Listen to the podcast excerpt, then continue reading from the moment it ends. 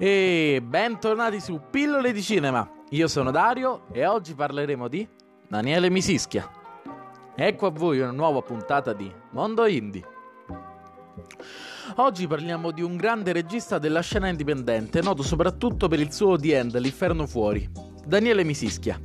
Inizia la sua carriera registica dirigendo svariati corti, tra cui un fan movie di Resident Evil.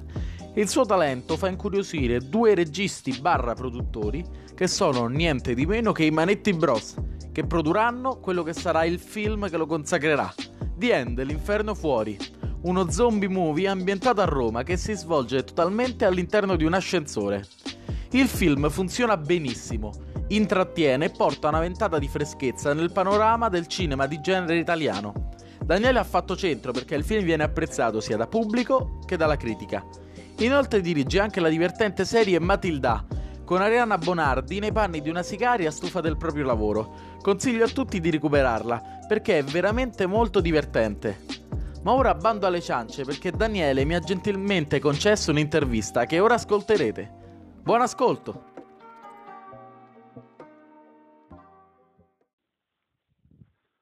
Siamo in collegamento con Daniele Misischia.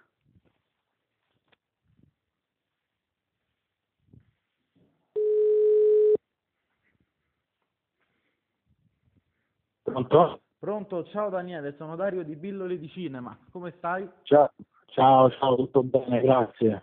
Ok, allora oggi ho preparato qualche domanda così da farti. Sì, volentieri. Inizio con una domanda un po' semplice. Daniele, quando e perché hai deciso di iniziare a lavorare nel mondo del cinema? Ma in realtà è una passione che nasce da, da quando ero molto piccolo, nel senso che il cinema è stata una conseguenza, dato che io sono sempre stato affascinato dalle storie e dal raccontare storie. Eh, probabilmente se, se, se, fossi un bravo disegnatore di fumetti non farei cinema, farei, farei fumetti.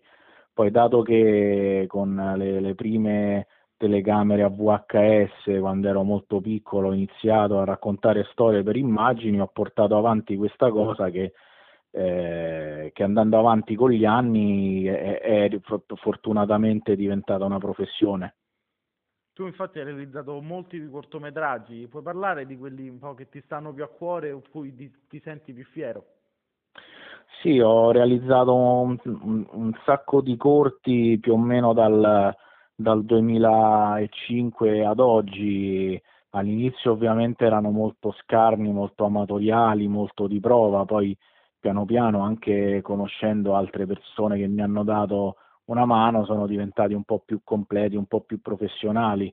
Sicuramente sono molto legato ai fan movie che ho re- realizzato sia dei videogiochi di Silent Hill che di Resident Evil, che un'altra mia passione è quella dei videogiochi, che mi hanno dato la possibilità di, di vincere un concorso in cui poi ho, ho conosciuto le persone che mi hanno portato a lavorare nel cinema, cioè i Manetti Bros, quindi sono molto legato a quei fan, fan movie nonostante siano di, un, parec- di parecchi anni fa e, e, e reputo comunque eh, datati rispetto a, allo stile che ho adesso.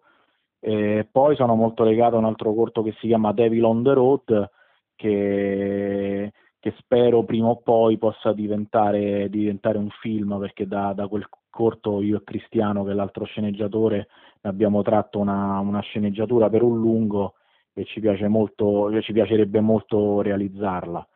Poi ultimamente ho realizzato un, un corto di cui, che, che, mi piace molto, che si chiama Soltanto Parole, un cortometraggio horror in bianco e nero che sarà presente in After, cioè che è presente in After Midnight 2, che è un film ad episodi con vari corti di vari registi dipendenti italiani. Che è ancora disponibile su YouTube fino ad oggi, vero? Sì, sì, fino, mi sa fino a domani. Domani lo toglieranno da YouTube, credo. La tua consacrazione, diciamo, chiamiamola così, arriva poi con il tuo lungometraggio The End, che è uscito anche nelle sale.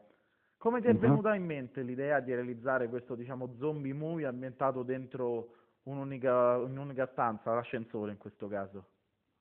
Ma perché l'idea comunque che mia e di Cristiano Ficcotti, che è l'altro sceneggiatore, sceneggiatore nasce proprio perché comunque in un, in un paese in cui è molto difficile eh, farsi produrre dei film di genere, dei film horror, eh, conviene avere delle idee produttivamente molto semplici, infatti un film con un attore e con un ascensore produttivamente semplice e sicuramente eh, avuto più, abbiamo avuto molto più fa- facilità nel, nel, trovare una produzione piuttosto che magari scrivere un classico film di zombie ambientato tra le strade di Roma deserta che sarebbe stato produttiva molto, produttivamente molto complicato.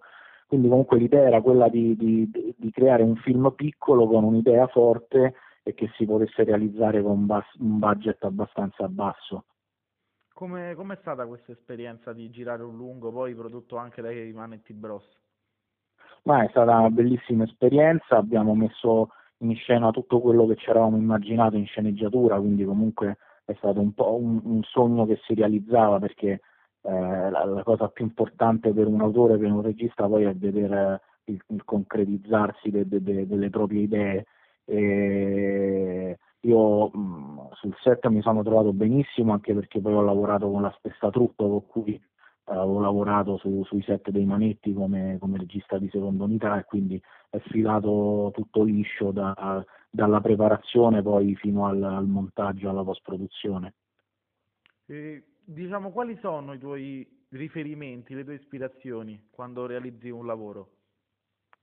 Ma sono, sono tantissime, io vengo da, dal cinema di genere, di tutto il genere, eh, non, non, ti faccio nomi perché mi rendo conto quando lavoro a un mio film che, che le ispirazioni vengono fuori a livello inconscio, cioè avrò somatizzato talmente tanto de, degli autori del passato come, vabbè, come Carpenter, come Raimi, come, come Hitchcock, che nemmeno pensandoci vengono fuori poi quando, quando mi approccio a mettere in scena appunto una scena e ho una sequenza e quindi è tutto un background che mi sono costruito da quando, da quando ero ragazzino e che continuo a costruirmi con, con, uh, con, con, nuovi autori giovani che escono fuori soprattutto da altre, da altre nazioni purtroppo.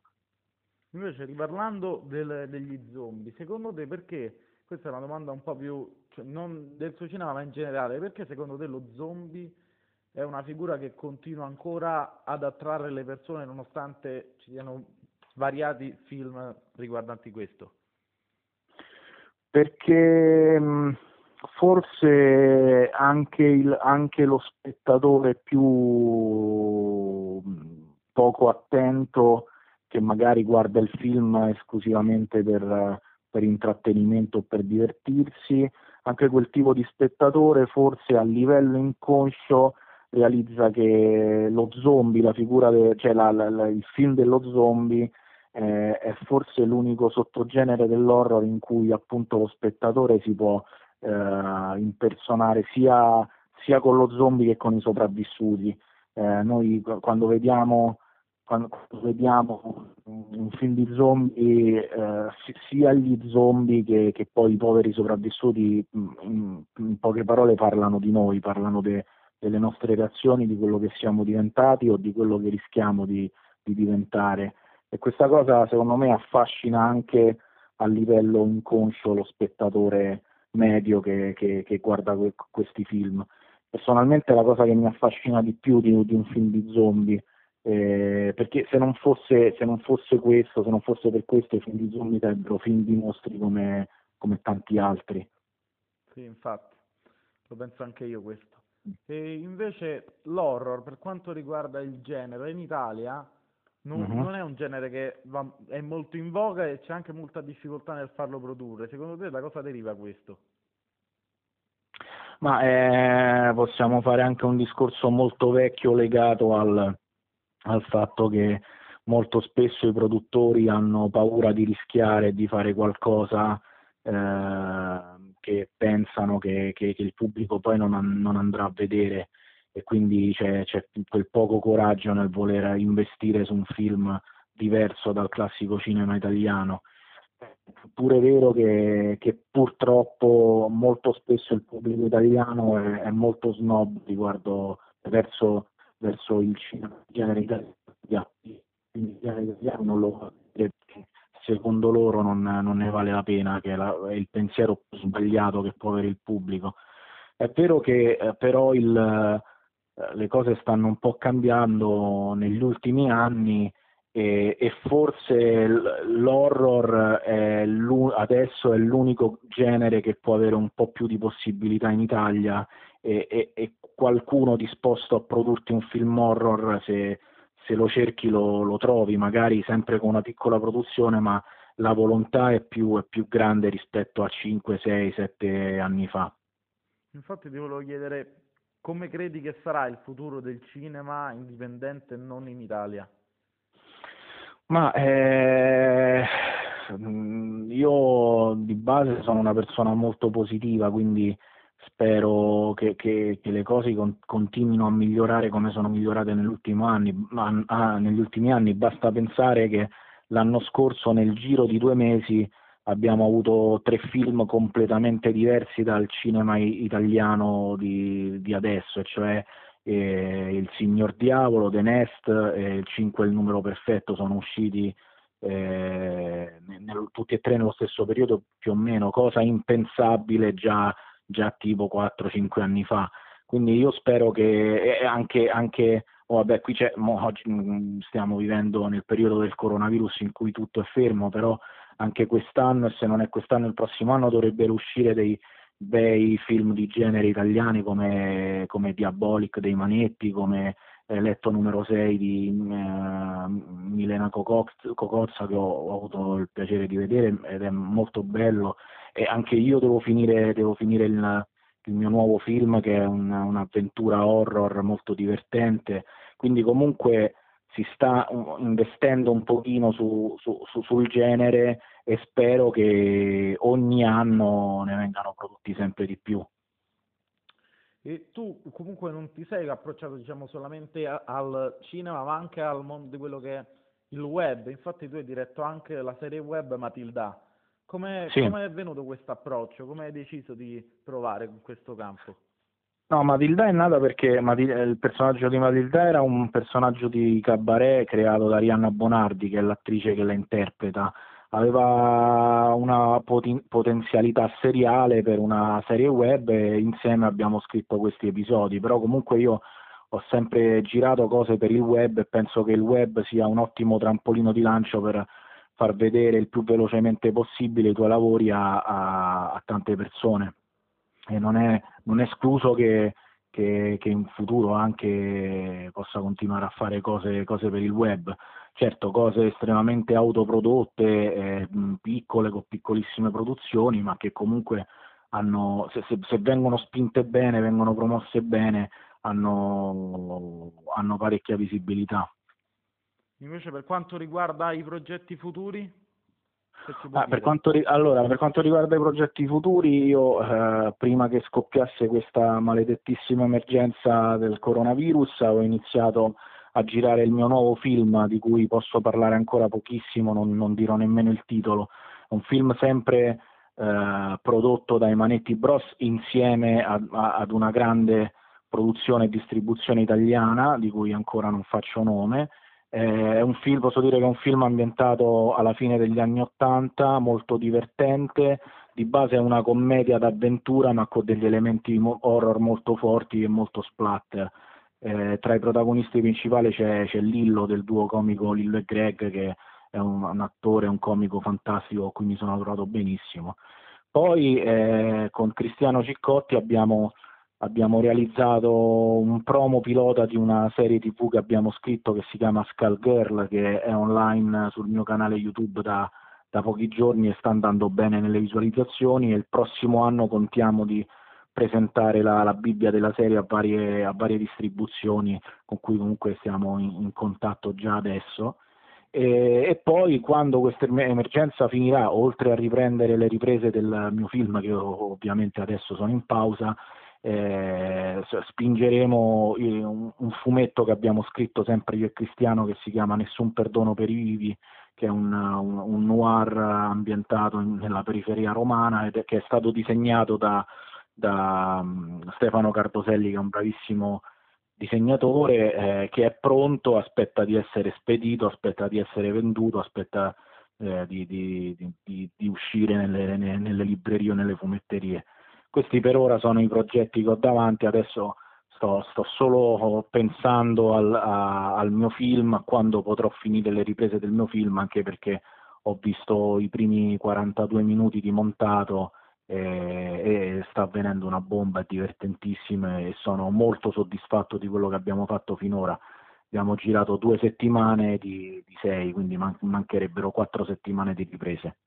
Beh Daniele, io ti ringrazio per avermi concesso questa intervista che spero sia stata interessante. Sì, sì, grazie, grazie mille, è un piacere. Grazie, spero magari ci, risenti- ci risentirà per il prossimo film quando uscirà. Magari, speriamo il più presto possibile allora. Ciao Daniele. Ok, grazie, grazie mille, ciao a tutti, grazie un abbraccio, buona serata, ciao. Ciao, ciao. ciao. Spero che l'intervista vi sia piaciuta. Daniele è un nome che fa sperare nel cinema di genere italiano e sono sicuro che non deluderà le nostre aspettative. Questa puntata di Mondo Indie volge al termine, ma non preoccupatevi, ce ne saranno altre. Ciao ciao!